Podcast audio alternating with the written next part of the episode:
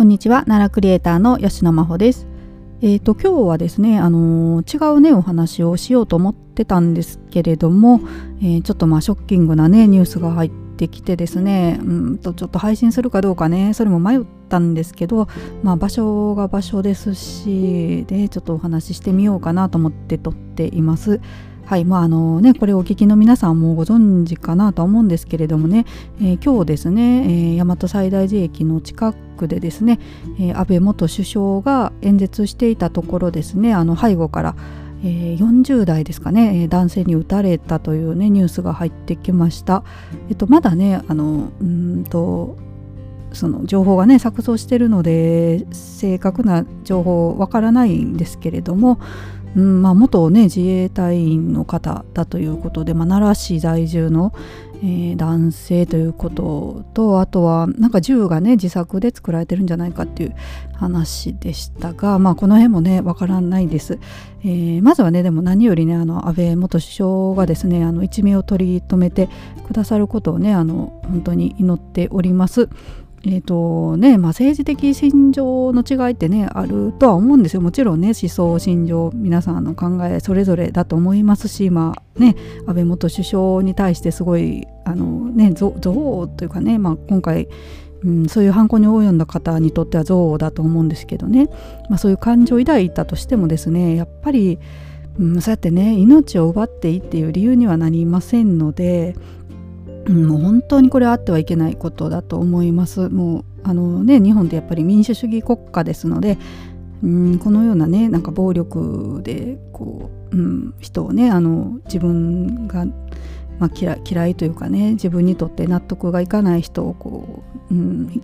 命をね奪おうとする行為っていうのは本当に、えー、いけないことだと思いますのでね、えーまあ、もうすぐね選挙も近いですよね、えーと、7月10日で私はねもう期日前投票で行ってきたんですけれどもね、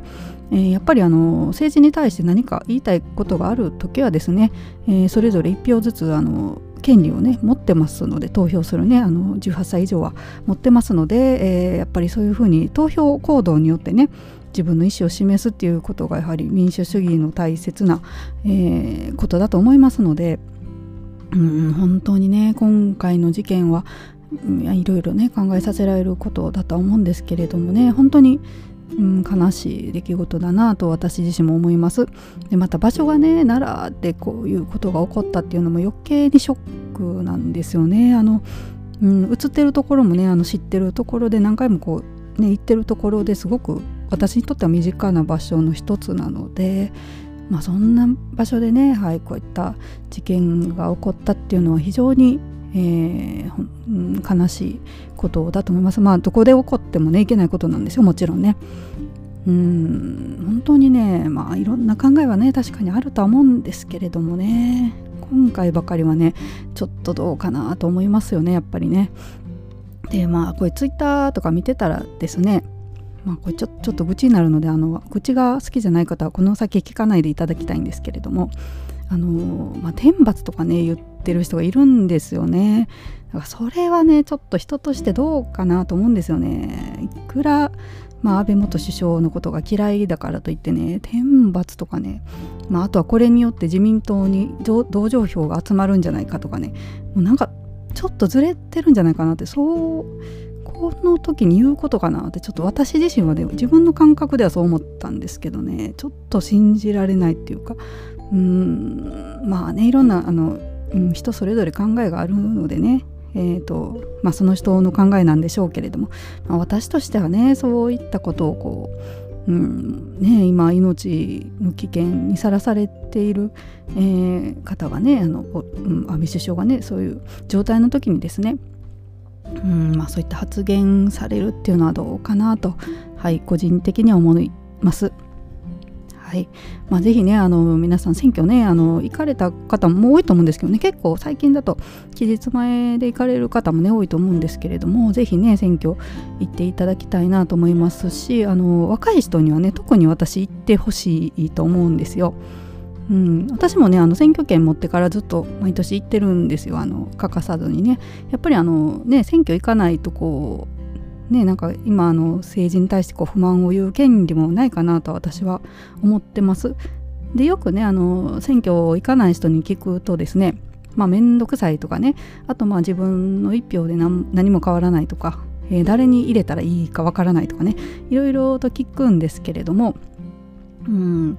でもね私まあうん、若い人は特にですけどねあの白票でもいいから入れに行ったらいいと思うんですよ。あの今ってやっぱ政策がね、えー、やっぱりあの投票率が高い世代に向けた政策が中心に、ね、なりますよねやっぱりあの政治家の人ね自分が当選したいと思ったらそこにあの、まあ、目を向けた、ね、政策を作られると思うのでやっぱりあの若い人本当に投票率今低いのでねあの行くだけでも本当に意味があると思います。20代がね少ないんですよねやっぱりね。はい。なので、えー、白票を投じるだけでもね、えー、行くというのがいいんじゃないかなと。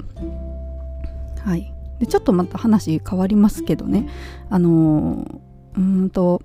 まあすいません。あのこの流れでこんな話するのもあれですけどね。私あのラジオ聞いててね最近、えー、毎日ラジオ番組でいろんな方があの選挙に行くこ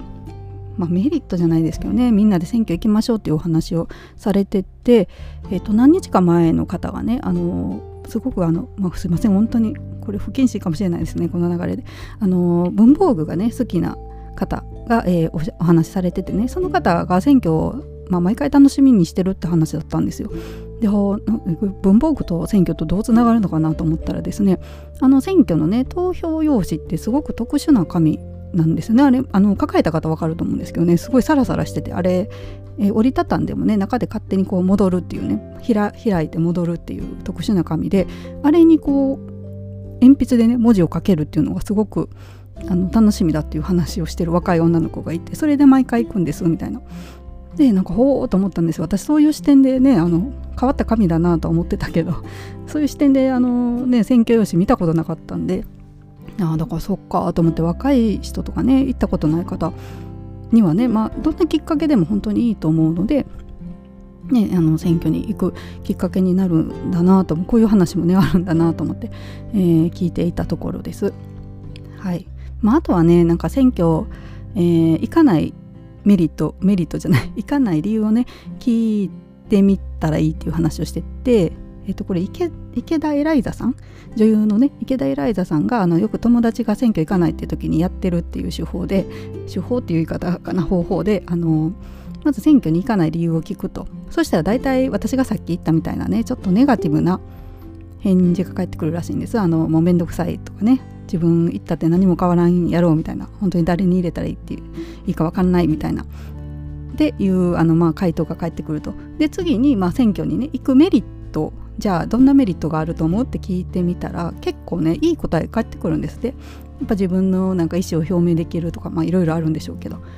でそれ2つ聞いてじゃあどうしていかないのって最後に聞けばいいっていうのをね池田エライザさんが言ってて。ああ本当にこれいいなんかあのねいい方法だなと思って。はい。まあねいい行く方がいいって思ってるのに行かないんですよねやっぱりね。はい、えー、でもやっぱりねこういったね事件を目の当たりにするとですね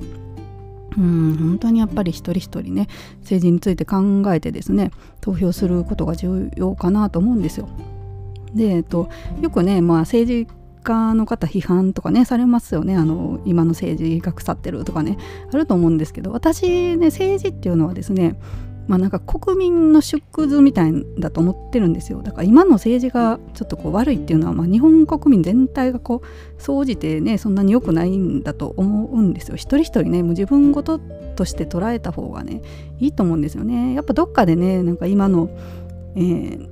自分がねなんかちょっと悪い状態にあることを人のせいにしてしまうというかね政治の責任にしてしまいがちなんですけれども私たち一人一人の中からね選ばれてるのが政治家、まあ、代表の方なのでねあの本当に縮図だと思うんですよね。だから日本人全員がですね一人一人こう良くなっていけばですねおのずとそこから選ばれるね政治家の方の質も上がっていくと思いますのでまあねなんかあんまり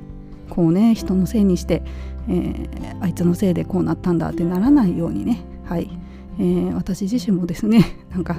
えー、今回の事件をきっかけにあの自分をね戒めていこうかなと、はい、思いました。はいえー、というわけで今日全然あの奈良とはね関係ない話題なんですけれどもね、